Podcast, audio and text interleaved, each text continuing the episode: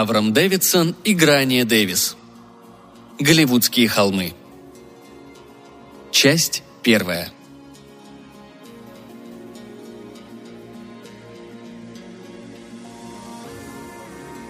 Возможно, не все знают, что за Голливудом, точнее за Голливудским бульваром и Калифорнийским университетом, существуют холмы. Висящая над городом дымка обыкновенно скрывает их от глаз, да у туристов и нет особых причин глазеть на них, не говоря уж о том, чтобы отправиться туда на экскурсию. Жители долины, ежедневно мотаясь мимо холмов туда и сюда, не обращают на них внимания. Рыба, как говорится, не видит воды, в которой плавает, а птицы не замечают воздушных потоков, переносящих их. В конце 30-х, как пишет журнал Life, этот вездесущий наблюдатель мировых событий, в Калифорнийском университете учились самые красивые на свете студенты. Ведь они были теми юношами и девушками, которые приехали сюда в 20-е годы в надежде попасть в голливудское царство звезд. И хотя им это не удалось, точнее именно потому, что им это не удалось, они осели в Голливуде, подыскав себе иное занятие. Первое попавшееся. Добившись успеха, они поселились бы в Беверли-Хиллз или Брентвуде, а потерпев неудачу, уже не могли вернуться в родной Каупет в Канзасе, Эпсалом в Алабаме или Притти Бёрд в Айдахо. «Чё, Джефф Джин, не выиграло у тебя с фильмом, а? Хо-хо-хо!» И вот теперь они подогревали гамбургеры на бульваре Голливуд, заливали баки на автозаправках или таскали коробки с бакалеей на Вайн-стрит, а также завивали и укладывали волосы в Кауэнге или подстригали изгороди и косили лужайки в Сельме. Некоторым крупно повезло, и они действительно работали на киностудиях, но только за кадром. Голливуд стал их родным домом, каким прежде был Каупет, Эпсалом или Притти Бёрд. Жизнь здесь была, возможно, не такой обеспеченной, но несравненно более интересной. Одни красивые неудачники знакомились с другими красивыми неудачниками и женились, производя на свет красивых детей. Уж они-то, надеялись родители, пробьются в кинематограф и поднимутся до самых высот. «Что вы сказали? Телевидение? А это еще что такое?» Дело происходило в середине 50-х. По улицам все еще разъезжали огромные красные джаггернауты. Вывеска на ресторане Ви-Би все еще объявляла, что завтрак предоставляется 24 часа в сутки, но не давала ответа на вопрос, мучивший всех старожилов. Является ли хозяйкой Ви-Би Вильма Бенки или нет? И если нет, то как хозяйку зовут? Ибо все старожилы знали, что она была когда-то кинозвездой. Но никто не мог сказать, ради кого носила старая дама короткую черную бархатную тунику и сандалии, подвязанные крест-накрест до середины ее несколько усохших голеней. И почему она не расставалась с длинной, как трость, палочкой. Она порхала в своем воображаемом мире, как стародавняя фея, в стародавнем смысле этого слова, и никому не причиняла беспокойства. Дороти, Анжела и Луанна хихикали, встречая ее, правда, лишь удалившись на приличное расстояние. С таким же смущенным уважением они хихикали, проходя мимо утопавшего в листве старого дома, в котором жила 90 с чем-то летняя вдова Фрэнка Баума, волшебника страны Оз. Это был тот самый дом, где его воображению рисовались удивительные и удивительно прибыльные фантастические картины. Иногда девушки заскакивали на круглосуточный фермерский рынок на Вайн-стрит, чтобы перекусить или просто поглазеть на всяких чудаков, приходивших, чтобы поглазеть на других чудаков. Однажды они слышали, как приземистая женщина, выглядевшая так, словно киностудия пригласила ее играть роль матушки-коровы, обратилась к своему мужу такой же фермерской внешности, держа в руках чешуйчатый зеленый плод черемои. «Смотри, па, а это что такое?» И па, пожав плечами, ответил: «По виду яйцо броненосца». За отелем «Голливуд», основанным, по слухам, еще во времена испанской конкисты, рядом с напоминающим мавзолей китайским театром Граумана и бетонной площадкой с отпечатками рук и ног знаменитостей, служившей местом паломничества их обожателей, развернул свою предпринимательскую деятельность карлик Анжела, торговавший газетами. Порой можно было видеть, как Анжела кидается через бульвар Голливуд с пачкой газет наперерез автомобилем, размахивая куском белого картона, чтобы водители видели, что это не просто сухой лист, подхваченный ветром. Когда-то Анжела тоже был причастен к кинобизнесу. Однажды, стоя бок о бок в толпе, размахивая руками и вопя, Дороти, Анжела и Луана приветствовали никого иного, как самого Роберта Каммингса, проезжавшего в автомобиле со своим семейством. И он тоже махал им в ответ и улыбался. Правда, не вопил. Не раз они судорожно хватались друг за друга, когда по бульвару, совсем как простой смертный, проходил знаменитый кинозлодей Портер Холл. Вид у него при этом был отнюдь не злодейский, а щегольский и цветущий. Однажды он даже приподнял свою щегольскую шляпу и сказал: «Привет, прекрасные дамы!» Прекрасные дамы. Что же до фигур более крупных, чем Роберт Каммингс или Портер Холл, то они редко попадались девушкам, так сказать, живьем. Лишь время от времени, раз в 100 лет, мимо них проносились лимузины с кем-нибудь из самых-самых, соизволивших одарить их своим минутным появлением. Тайрон, Лана, Лорен и Боги, Бет, Ава, Джоан, Кларк. В городе, выросшем вокруг предприятий какой-нибудь компании, каждый, естественно, стремится устроиться на одно из этих предприятий. В Голливуде подобной компании нет. Здесь есть киноиндустрия. И хотя никто из родителей Дороти, Анжелы и Луанны никогда не был хоть сколько-нибудь знаменитой звездой, девушки, естественно, мечтали, тем не менее, о том, что станут когда-нибудь настоящими знаменитостями.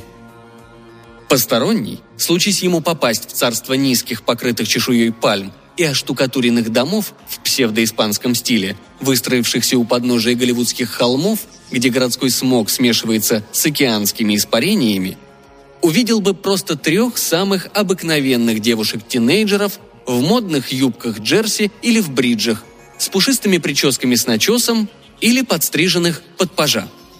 У одной из них, Дороти, были большие черные глаза и довольно нескладная фигура.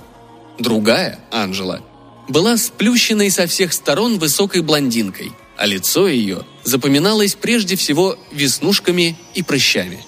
Третья, Луана, обладала великолепным цветом лица и пышной грудью, но ноги ее были слишком короткими, а бедра толстыми. Однако сами девушки отнюдь не считали себя обыкновенными. Они были дочерьми Голливуда, родом из царства кино, и незначительные изъяны вроде не вполне идеальной внешности были лишь временной помехой, которую предстояло преодолеть. А пока они учились в Калифорнийском университете и с большим трудом переносили академическое занудство. Подумать только, занятия по-английскому. Как будто они какие-нибудь иностранцы. Весь жар своей души они отдавали освоению драматического искусства. Если надо было сесть на диету, Луана садилась на нее. Если надо было мазаться кремом для выведения прыщей, Анжела мазалась. Если надо было делать физические упражнения, все 3 делали их. Луана старалась убрать лишнее с ног и бедер. Анжела и Дороти добавить недостающие груди. Давало ли все это какие-нибудь результаты? Ну, как сказать. Луанне, по крайней мере, однажды удалось поработать моделью. В одном из журналов был напечатан ее погрудный снимок. А Анжела даже снялась когда-то в сцене студенческих волнений.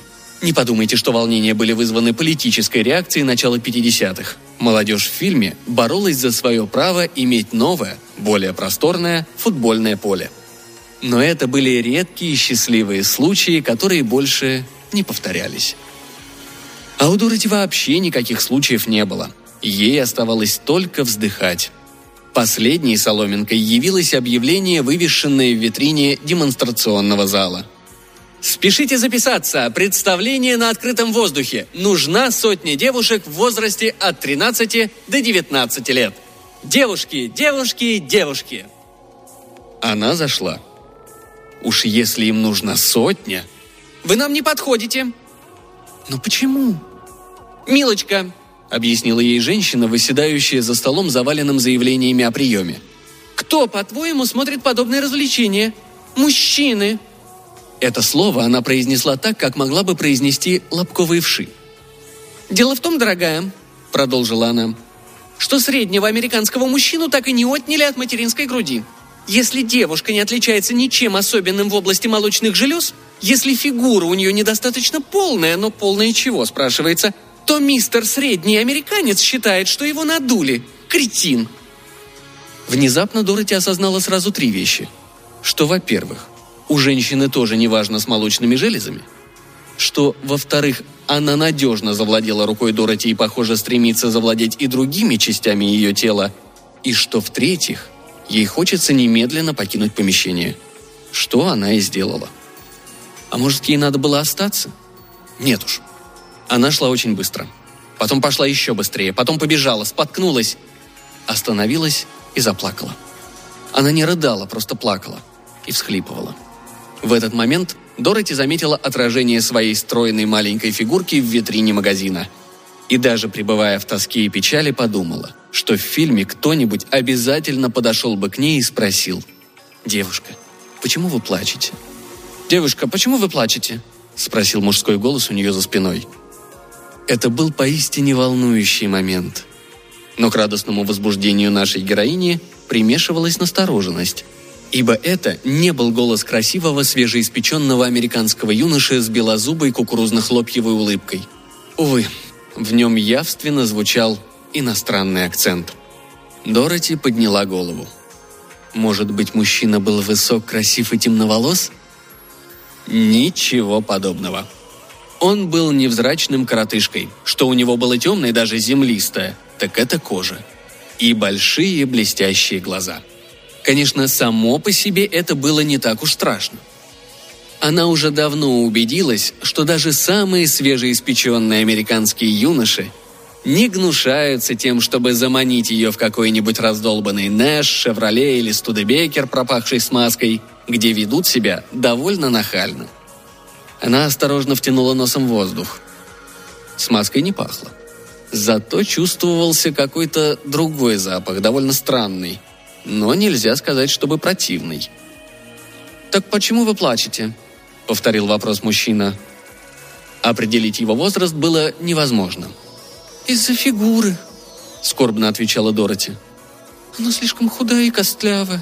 В фильме незнакомец обязательно возразил бы: «Чепуха! Вы это внушили себе! У вас прекрасная фигура!» А она повернулась бы и ушла. Взрослые и не совсем взрослые мужчины уже пытались запудрить ей мозги таким образом. А что в результате? Но неважно. Этот же чудак произнес: «Правда, слишком худая и костлявая. Вам надо что-то сделать с ней». «Я знаю», — прохныкла она. «Пойти к доктору». «Я доктор», — заявил незнакомец. В руке он держал блестящую бутылку с какой-то темно-коричневой жидкостью. Сунув ее под мышку, он вытащил бумажник, а из него визитную карточку, которую вручил Дороти. На карточке было написано: «Зонгапхонпхонкванлёвенхоек, др. Филос. Батавия». Слово «Батавия» было аккуратно зачеркнуто чернилами, и над ним было написано «Джакарта». Джакарта, в свою очередь, была густо замазана шариковой ручкой, и под ней было написано «Голливуд» карандашом. «Я вышел, чтобы купить тоник с сельдереем. Вы, конечно, знакомы с этой бутылкой. Она американская. Очень хорошо к рейнстафель, рисовому столу. Это смешанное блюдо, как и я тоже. Наполовину нидерландский, наполовину индонезийский. Вам нравится?» Дороти понятия не имела, нравится ей или не нравится. Ясно было одно. Этот доктор, носящий такое смешное имя и разговаривающий на ломаном английском, человек странный. Очень странный. Но был шанс, что он сможет ей помочь. Все обычные средства не смогли. «А ваш кабинет далеко отсюда?» — спросила она.